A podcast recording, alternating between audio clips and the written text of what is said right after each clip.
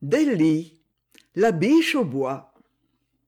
Chapitre I Les hôtes du vicomte de Tertieux revenaient de Biarritz, où ils avaient passé l'après-midi. Leurs équipages, landau, calèches, victoria, roulaient le long de la route conduisant au château d'Uxage, entre les prés sur lesquels descendait la pesante beauté du soir. Au-dessus des bois qui marquaient la limite du domaine, le soleil finissait de s'éteindre en pâles reflets roses, et sa lueur mourante traînait sur la campagne silencieuse. Dans les voitures se continuaient les conversations commencées au départ, la plupart potins mondains plus ou moins bienveillants. Il était surtout question aujourd'hui de l'attention que le prince Whittengrass semblait accorder à la jolie Mira Nadopulo, cette enragée coquette comme la qualifiait non sans quelque aigreur madame de tertieux. M d'amblemeuse diplomate en retraite assis en face de la châtelaine fit observer elle est diablement ensorcelante. D'ailleurs elle a de qui tenir. La belle comtesse seminkoff sa mère est toujours l'enjôleuse que je connus à moscou il y a douze ou treize ans au moment de son remariage. Elle est d'origine grecque n'est-ce pas?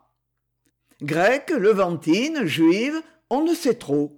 Je crois qu'il existe chez elle un mélange de races. Ainsi du reste s'expliquerait son type un peu étrange. Mais le premier mari l'avez-vous connu? Non un riche négociant hélène paraît-il que cette belle personne ruina en quelques années plus tard elle réussit à prendre au filet un grand seigneur russe veuf inconsolable d'une femme délicieuse appartenant à la plus haute aristocratie moscovite. Cette jeune comtesse seminkoff morte après trois ans de mariage laissait à son mari une petite fille. Sur le conseil de ses amis qui le voyaient prêt à succomber au plus violent désespoir il se mit à voyager au caire il rencontra madame ismène nadopulo qui entreprit de le consoler ce à quoi elle réussit tellement bien que six mois plus tard elle était comtesse seminkoff madame de tremblay blonde jeune femme assise à la droite de madame de tertieux dit avec un petit rire d'ironie voilà bien le chagrin des hommes. Mais il semble pas mal annihilé par sa femme ce pauvre en effet soit dit entre nous je ne le crois pas fort heureux. Oui la belle ismène ne doit pas être une compagne de tout repos et l'égalité la douceur du caractère ne sont probablement pas vertus habituelles chez elle. Mais la fille de la première femme qu'est-elle devenue? La pauvre fille fut victime d'un accident. Elle se noya et avec elle sa gouvernante française qui avait sans doute voulu lui porter secours et pas d'enfant du second mariage mais si un fils. Un pauvre enfant infirme que la mère ne peut souffrir. Elle ne voit au monde qu'elle-même d'abord et sa fille ensuite. Bizarre cette mira. Mauvaise croyez-vous? Plutôt mauvaise oui. Et quelle éducation pierre dourine me racontait comment elle avait fait parler d'elle à pétersbourg l'hiver dernier par ses allures légères et sa coquetterie provocante. Nous envoyons d'ailleurs un échantillon dans sa façon d'être à l'égard du prince de Wittengrass. mais qu'elle prenne garde cette fois de n'y pas laisser quelques morceaux de son cœur. On ne l'aime pas à demi celui-là. Madame de tremblay dit avec quelque nervosité il est l'inconstance même prétend-on en effet mais la jolie mira me paraît fort habile et peut-être réussirait-elle à fixer un peu plus longuement l'humeur fantasque de son altesse. En parlant ainsi m d'amblemeuse glissait un coup d'œil narquois vers la jeune femme dont le teint frais se colorait sous la poussée d'une violente émotion elle est pincée celle-là aussi pensa-t-il avec amusement cette mira manque totalement de distinction. C'est un type de bohémienne ou quelque chose en ce genre dit du bout des lèvres madame de tertieux. Je doute qu'elle plaise vraiment au prince si raffiné si remarquablement intelligent. Celui dont il était ainsi question enfoncé dans les coussins de sa voiture regardait le jour décroître sur les bois assombris. Il avait donné l'ordre au cocher de ralentir l'ardeur des deux fougueux trotteurs de telle sorte que l'équipage demeurât en arrière des autres. Près de lui respectant son silence était assis aubert de creuilly jeune officier retour d'algérie convalescent d'une grave maladie et venu passer quelque temps chez ses cousins de tertieux.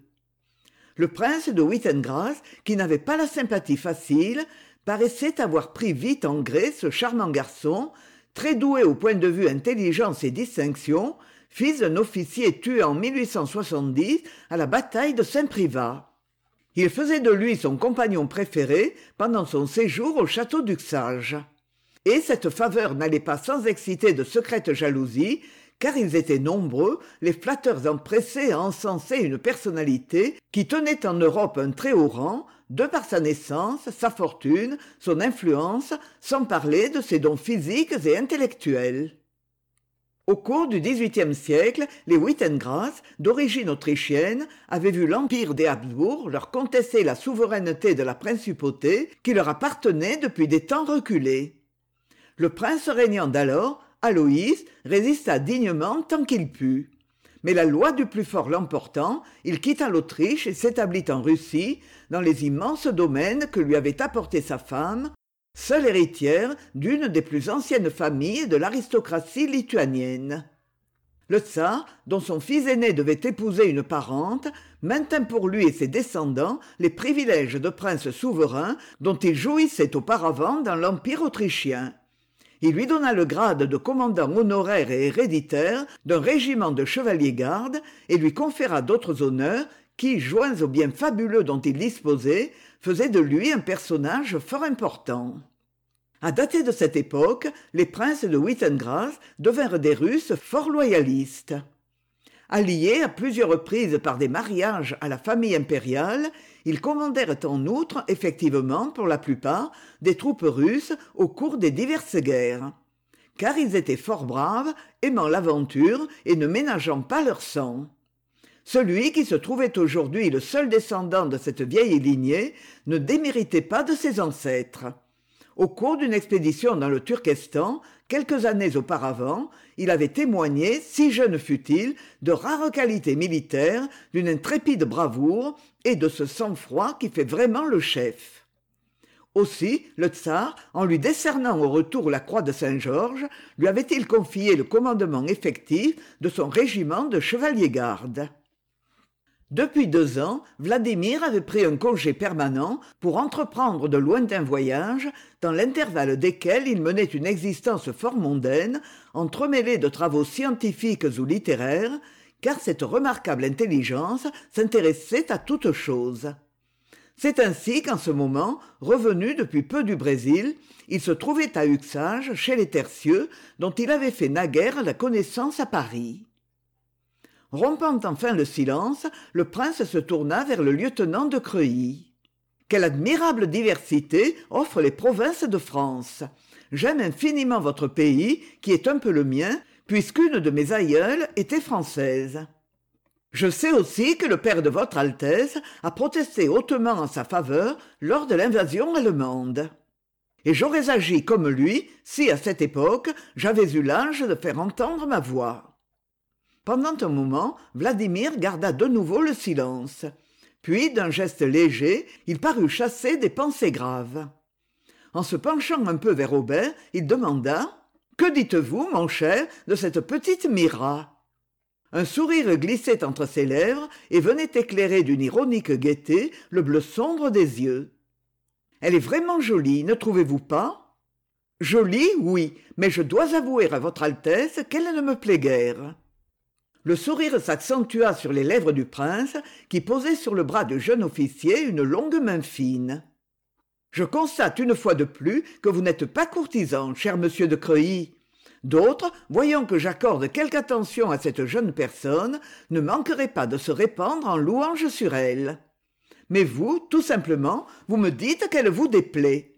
Je n'ai jamais rencontré pareil phénomène aubert répliqua gaiement c'est que monseigneur je me reconnais très incapable de faire un courtisan. Ceci n'est aucunement dans ma nature. Je vous en félicite. Voilà pourquoi d'ailleurs je vous tiens en particulière estime. Sur ces mots vladimir s'enfonça de nouveau dans les coussins de la voiture. Pendant un moment il joua distraitement avec l'un de ses gants. Puis il demanda pourquoi mademoiselle nadopoulot vous déplaît-elle? Je la soupçonne d'être une très dangereuse coquette une petite créature fausse et mauvaise dépourvue de tout principe de tout scrupule. Elle a d'ailleurs si j'en crois ce qu'on m'a raconté une réputation qui n'est pas précisément à son honneur. Le prince eut un geste qui signifiait oui je sais puis il dit avec un sourire amusé nuancé d'une ironie très habituelle chez lui surtout quand il était question des femmes c'est une gracieuse petite panthère une créature souple et féline. Elle griffera terriblement ses rivales quand elle sera jalouse. Aubert considéra pendant un instant pensivement le ferme profil la bouche un peu dure sous la moustache d'un châtain presque foncé. Lui aussi comme tous subissait le charme de ce parfait grand seigneur de cet homme dont le regard pouvait parfois devenir si glacialement méprisant et contenir à d'autres moments tant d'éblouissantes séductions tant d'attirants mystères. Oui du mystère car Aubert se demandait à cette minute est-il mauvais? N'y a-t-il chez lui vraiment que ce scepticisme cet orgueilleux dédain qu'il affiche en particulier à l'égard des femmes et ce dur mépris dont il est paraît-il coutumier pour les êtres dépendants de lui? Le soleil disparaissait complètement derrière les bois d'uxage et seul son reflet s'étendait encore sur l'horizon. La voiture quitta la route pour s'engager dans une allée d'ormes et s'arrêta peu après dans la cour du château. Le prince après un cordial à tout à l'heure mon cher!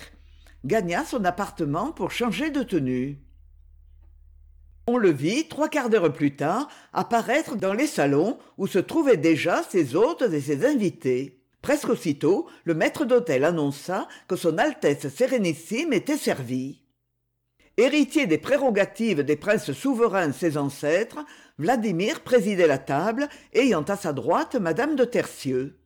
Un peu plus loin la comtesse sennenkov s'entretenait de l'algérie avec aubert de creuilly l'un de ses voisins. Des cheveux sombres aux reflets bleutés encadraient son beau visage ambré. Les yeux très noirs langoureux caressaient l'interlocuteur. Mais aubert sérieux et défiant croyait y voir d'inquiétantes lueurs. Il remarquait aussi le mouvement fébrile des mains aux ongles longs et brillants des mains très blanches et potelées mais aux fortes attaches. Parfois le regard de l'officier se dirigeait vers mademoiselle nadopoulot celle-ci au contraire de sa mère grande et superbement faite était petite mais vive souple onduleuse sa bouche très rouge souriait sans cesse pour montrer de jolies dents. Les yeux noirs et expressifs caressaient et provoquaient.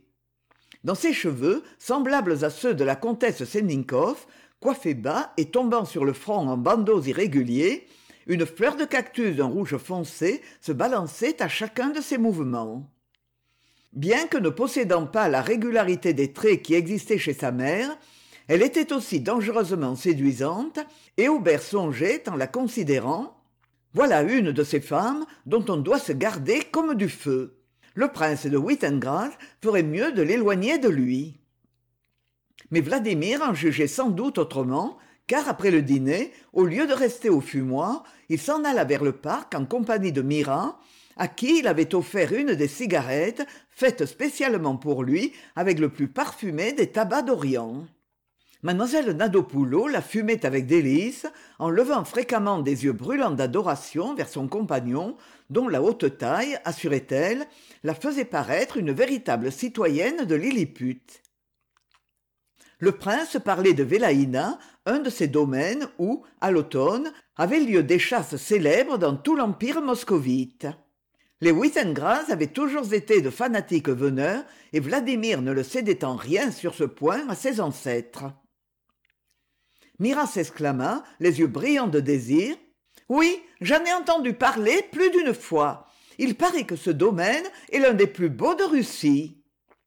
En effet venez donc en juger au début d'octobre avec le comte et la comtesse seminkoff vous passerez une huitaine de jours à Vélaïna au moment de l'une des grandes chasses. Un éclair de triomphe traversa le regard de mira la seconde comtesse Seminkoff, présentée à la cour peu après son mariage, y avait été reçue avec une froideur qu'elle ne devait jamais oublier. Les cercles aristocratiques de pétersbourg lui faisaient grise mine à cause de son origine équivoque. Aussi avait-elle adopté une existence assez cosmopolite qui d'ailleurs convenait à ses goûts et lui permettait d'entretenir des relations avec des personnalités étrangères moins difficiles que la haute société de pétersbourg mira éprouvait donc une sorte de vertige devant cette invitation qui constituait un privilège envié et allait l'introduire ainsi que sa mère la princesse de Wittengrass, grand-mère du prince Vladimir, se montrant au sujet des mésalliances l'une des plus intransigeantes parmi les grandes dames russes. En outre, mademoiselle Nadopoulot concluait de cette faveur inespérée qu'elle plaisait fort et que le prince voudrait poursuivre à Vélaïna, tout à son aise, cette bien facile conquête. Le cœur gonflé de joie orgueilleuse elle dit avec un accent où vibrait une reconnaissance adulatrice combien je remercie votre altesse! Nous nous rendrons avec bonheur à l'invitation qu'elle veut bien nous adresser. Mon beau-père n'aime rien tant que la chasse et moi-même j'adore galoper en forêt à la poursuite de cette proie qui fuit À l'avance je suis certaine que je rapporterai de Vélaïna des souvenirs inoubliables. Dans l'ombre à peine éclairée par la lueur diffuse d'une lune voilée son regard câlin cherchait celui du prince. Vladimir étendant la main enleva la fleur de cactus qui se balançait toujours dans les cheveux noirs c'est très original cela avec votre robe jaune pâle mais il vous faut de ces audaces de couleur que d'autres ne supporteraient pas. Vous êtes vraiment une intéressante petite personne mira. Sans qu'aucune rougeur vînt à ses joues mates mademoiselle nadopoulot ses yeux dans ceux du prince dit passionnément combien je suis heureuse d'être ainsi jugée par votre altesse! Il continua de la regarder avec un sourire un peu moqueur au coin des lèvres ses doigts détachés des pétales de la fleur écarlate les froissaient un instant et les jetaient au loin. Quand il n'en resta plus rien il dit d'un ton railleur eh bien vous me laissez détruire ainsi votre parure sans protester? Oh qu'importe! Votre altesse sait bien qu'elle peut prendre ce qui lui plaît en se disant qu'on est encore trop heureux un regard où passait la plus caressante soumission acheva la phrase de basse flatterie vladimir eut un rire bref et sarcastique on m'a répété cela depuis ma naissance. Vous avez assez d'esprit pour trouver quelque chose de nouveau il me semble mira basilevna elle rougit cette fois sous la froide raillerie. Mais bien qu'ayant la langue assez presse elle ne trouva pas de riposte. Le prince de Wittengrass la subjuguait si audacieusement assurée qu'elle fût de son empire sur les hommes celui-là elle l'avait compris aussitôt serait toujours en maître en n'importe quelle circonstance. Jetant la cigarette conservée entre ses doigts vladimir ajouta retournons maintenant. Madame de vernières doit chanter ce soir et j'aime beaucoup sa voix mira eut un frémissement de colère.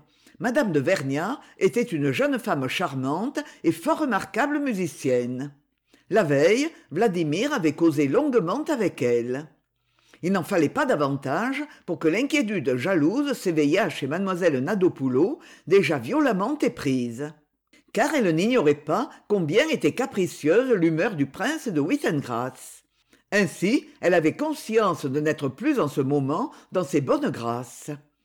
Tandis que tous deux revenaient vers le château il restait silencieux sans un regard vers la jolie personne qui marchait près de lui. Quelle était la raison de cette subite volte-face? Mira l'ignorait et cherchait vainement ce qui avait pu lui déplaire.